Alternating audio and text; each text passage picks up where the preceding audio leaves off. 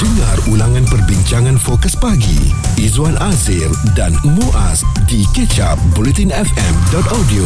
Jangan lupa untuk muat turun aplikasi Audio Plus di telefon anda untuk dengarkan kami, dan juga boleh menyaksikan live untuk usahawan masterclass Bulletin F M yang akan dapat anda saksikan pada hari Khamis ini, lima belas hari bulan, bermula sebelas pagi. Dan satu lagi, anda boleh terus ke Facebook Bulletin F M untuk melihat tiga usahawan yang telah pun menghantarkan penyertaan mereka. Adakah idea mereka tu akan diterima oleh juri-juri kita, iaitu kita ada Madam Mu dan juga Datuk K K Chua. Usahawan Masterclass Bulletin F M. Orang di negeri Selangor, khususnya di Shah Alam, memang sangat sinonim dengan apa aktiviti di Bukit Cerakah ya. Dan dulu masa kita orang kecil-kecil lah ya, kalau ada lawatan sekolah aja, Bukit Cerakah ni antara satu lokasi wajib pergi aa, sebab untuk melihat aa, pelbagai keindahan alam semula jadi.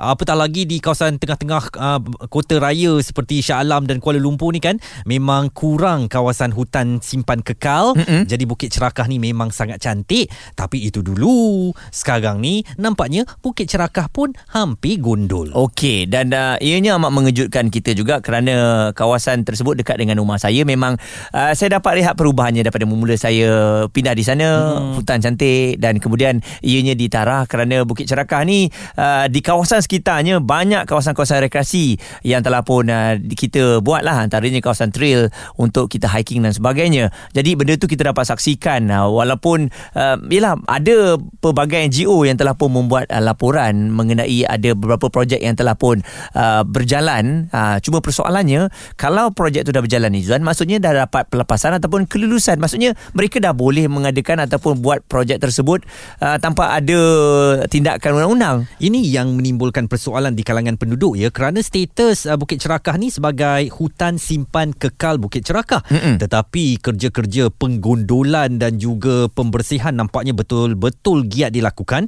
Kerajaan Selangor kata sekarang dia tak boleh buat apa sebab itu kelulusan yang diberikan oleh Kerajaan Selangor terdahulu sebelum Kerajaan Pakatan Harapan uh, memerintah. Jadi memberhentikan atau menyahwartakan kawasan berkenaan boleh uh, berdepan dengan implikasi undang-undang uh, kerana mereka dah dapat kelulusan, tapi sekarang ni mereka tak dibenarkan pula untuk membuat projek di situ. Kalau diambil sebagai tindakan kepada mereka, pihak pemaju boleh saman uh, kerajaan negeri. Mm-mm. Itu yang mahu dielakkan oleh kerajaan negeri. Tetapi apabila projek ini berterusan, apakah penduduk di sekitar kawasan Bukit Cerakah di Shah Alam ini akan jadi seperti penduduk di Baling Kedah ya? Mm-mm. Yang ketakutan apabila Gunung Inas dilakukan uh, projek penanaman dan sebagainya, ada uh, loji air dan sebagainya, sehingga apabila hujan lebat berlaku, nah satu ke, uh, kejadian banjir besar yang uh, boleh membahayakan penduduk di sekitar uh, kawasan Baling.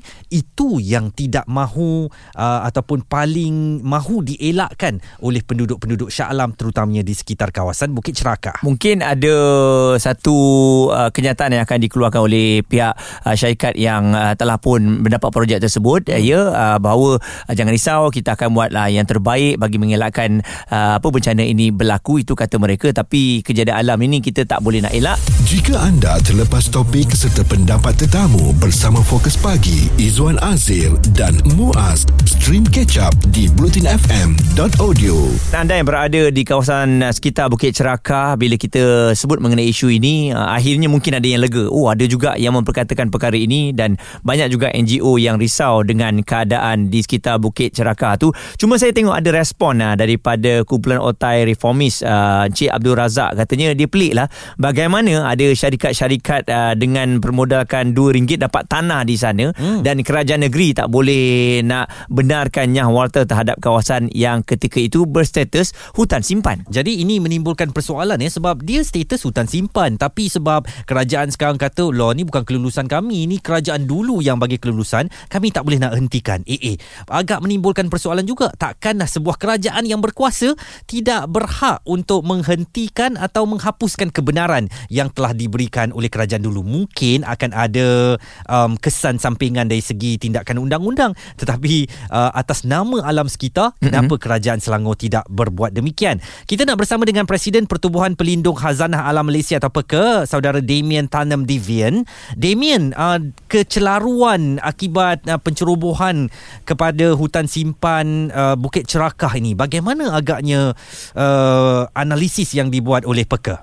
Hutan simpan Bukit Cerakah pada mulanya berkeluasan hampir empat belas ribu hektar. hmm. Itu pada tahun uh, dua ribu sembilan belas dua puluh empat. Kini setelah dinyahwatakan dua puluh dua kali sejak tahun uh, sembilan belas dua puluh empat, hanya tinggal lebih kurang seribu tiga ratus hektar sahaja. hmm.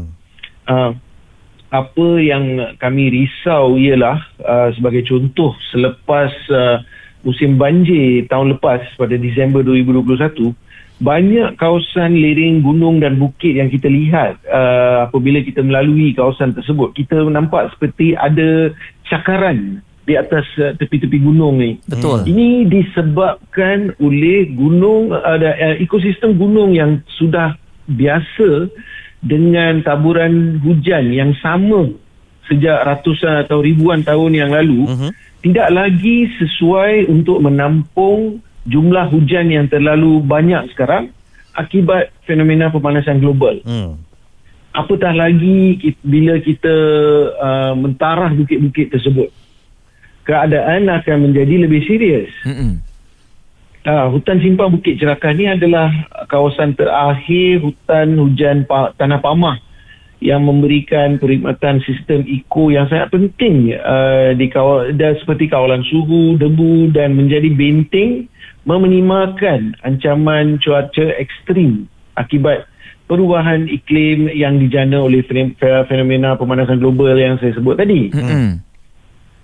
Hutan simpan Bukit Cerakah ini juga secara langsung memainkan peranan sebagai paru-paru atau green lung kepada Lembah Kelang, terutamanya di kawasan persekitaran Bandaraya Shah Alam. Betul. Mm-hmm.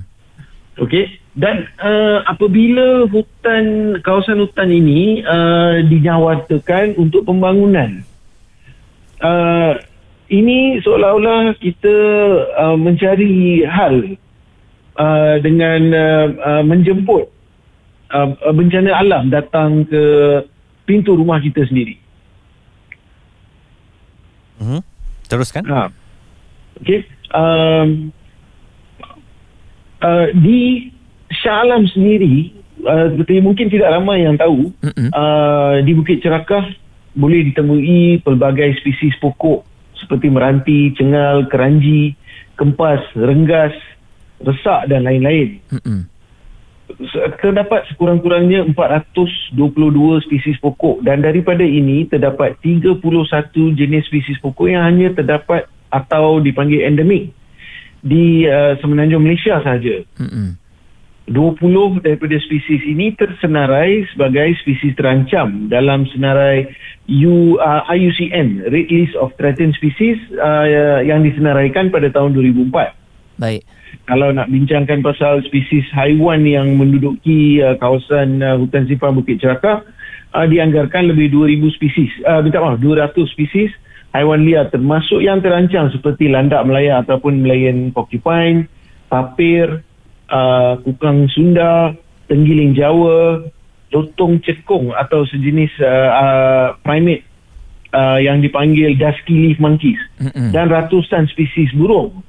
Banyak lagi spesies yang boleh uh, ditemui jika khazanah alam yang berharga ini dilindungi dan dikekalkan untuk kajian berterusan. Baik.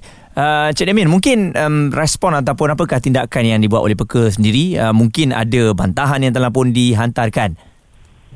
PEKA telah memfailkan simakan kehakiman uh, terhadap Kerajaan Negeri Selangor dan uh, Pengarah Perhutanan Negeri yang telah menyahwatakan.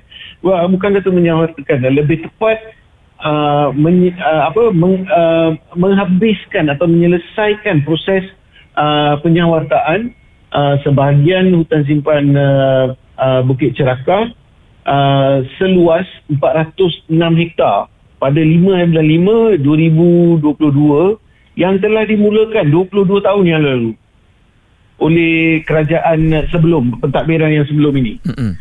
So kalau kes masih di mahkamah, Uh, kami amat-amat berharaplah uh, uh, kerajaan negeri boleh menyiasat jika berlaku apa-apa salah guna kuasa atau elemen rasuah. Baik. Dalam penyawataan dan uh, proses pemberian uh, um, uh, pemilikan kepada syarikat-syarikat yang sekarang uh, dikatakan uh, memiliki tanah-tanah ini.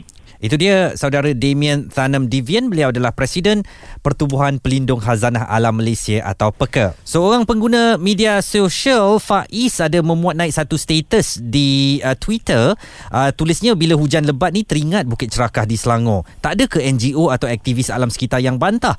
Tak boleh bayangkan tanah bawaan air hujan masuk ke dalam saluran longkang dan atas jalan raya ke sebab Bukit Cerakah ni dekat Selangor kurang orang yang nak bersuara. Baik, tadi kita dah dengar respon daripada PEKA dan sekarang kita bersama dengan Faiz sendiri. Bagaimana Faiz, anda melihat uh, perkara ini sampai ialah anda tweet dan uh, mungkin ini berdasarkan pemantauan awak? Uh, pemantauan saya lah. Mm-mm. Dan saya adalah salah seorang pengguna yang menggunakan pesarian matahari uh, untuk pergi uh, akses laluan ke Teling Jaya dan juga ke Kuala Lumpur. Betul. Jadi uh, antara risiko-risiko yang boleh kita lihat lah yang akan daripada Bukit Cerakah disebabkan oleh pembersihan hutan ini adalah yang pertama adalah disebabkan oleh pergerakan tanah dan juga tanah runtuh. Mm-hmm. Okey, uh, kawasan bukit ini yang sebelum ni dipenuhi dengan pokok-pokok dan tumbuhan yang boleh kita katakan sebagai soft structure yang dapat mengawal hakisan tanah dan tanah runtuh. Tapi disebabkan oleh aktiviti pembersihan hutan ini menyebabkan kejadian tanah runtuh akan berlaku. Begitu juga dengan kegagalan struktur kerana kita ambil maklum bahawa di kawasan sekitar terdapat beribu rumah yang mungkin menyebabkan kegagalan struktur disebabkan oleh pergerakan tanah tersebut. Okay, seterusnya Bukit Cerakah ni juga ada beberapa tasik dan ia membuktikan bahawa kawasan ini adalah kawasan tadahan air yang penting untuk uh, kita elakkan banjir lah. Jadi bila berlakunya pembersihan hutan ni menyebabkan tasik itu akan terjejas dan menyebabkan potensi berlaku banjir adalah amat tinggi. Dan baru-baru ini Malaysia pun ada mengeluarkan kenyataan yang hujung November akan berlaku banjir besar di Malaysia. Jadi disebabkan masalah disebabkan oleh isu yang dikemukakan oleh Malaysia ini. Mm-hmm. Jadi taburan hujan yang tinggi akan menyebabkan tanah bawaan air hujan tersebut masuk ke dalam saluran longkang dan jalan raya seperti yang saya tweet sebelum inilah. Jadi longkang itu boleh tersumbat dan ini menyebabkan risiko yang amat tinggi untuk menyebabkan kejadian banjir kilat di kawasan tersebut. Dan aa, yang terakhir pada pandangan saya, ini adalah bukan sekadar isu negeri sajalah dan ini adalah isu nasional. Disebabkan aa, kita sekarang aa, Malaysia aa, adalah salah satu negara yang bekerjasama di dalam agenda United Nations berkaitan hmm. dengan Sustainable Development Goals ataupun dikenali sebagai S D G lah. Jadi dalam S D G ni ada beberapa S D G yang terlibat, terutamanya bagi bagi kerja-kerja pembersihan hutan ni lah. Yang pertama adalah S D G lima belas dan juga yang kedua adalah S D G sebelas. Hmm. Yang mana S D G lima belas ni adalah life on land, kehidupan di atas tanah, di mana indikator yang terlibat di dalam S D G lima belas ini adalah perutusan kawasan hutan, kemudian menghentikan penebangan hutan dan melindungi biodiversiti dan habitat semula jadi. Jadi dengan berlakunya uh, pembersihan hutan ini menyebabkan kegagalan kepada negara dan juga negeri untuk mencapai S D G lima belas. Baik. Terusnya adalah S D G sebelas. S D G sebelas adalah Sustainable Cities and Communities, di mana untuk kita melahirkan masyarakat dan juga uh, bandar yang sustainable. Jadi antara indikator yang terlibat dalam S D G ini adalah mengurangkan kesan bencana alam, menyediakan kawasan hijau yang selamat dan juga menyediakan polisi yang dapat mengurangkan risiko bencana. Tetapi okay. apa yang kita dapat lihat, polisi sekarang ni menyebabkan lebih kepada bencana, bukan yang mengurangkan kepada bencana. Okay. Jadi apa yang saya lihat, kita perlu mengambil tindakan segera dengan menghentikan pembersihan hutan ini agar kita dapat mencapai matlamat yang telah ditetapkan oleh negara dalam mencapai S D G dan juga yang telah dikeluarkan oleh United Nations ini. Muhammad Faiz Zainal Arif melahirkan keprihatinan tentang status Bukit Cerakah sekarang yang semakin gondol. Izwan Azir dan Muaz di Catch Up Bulletin F M.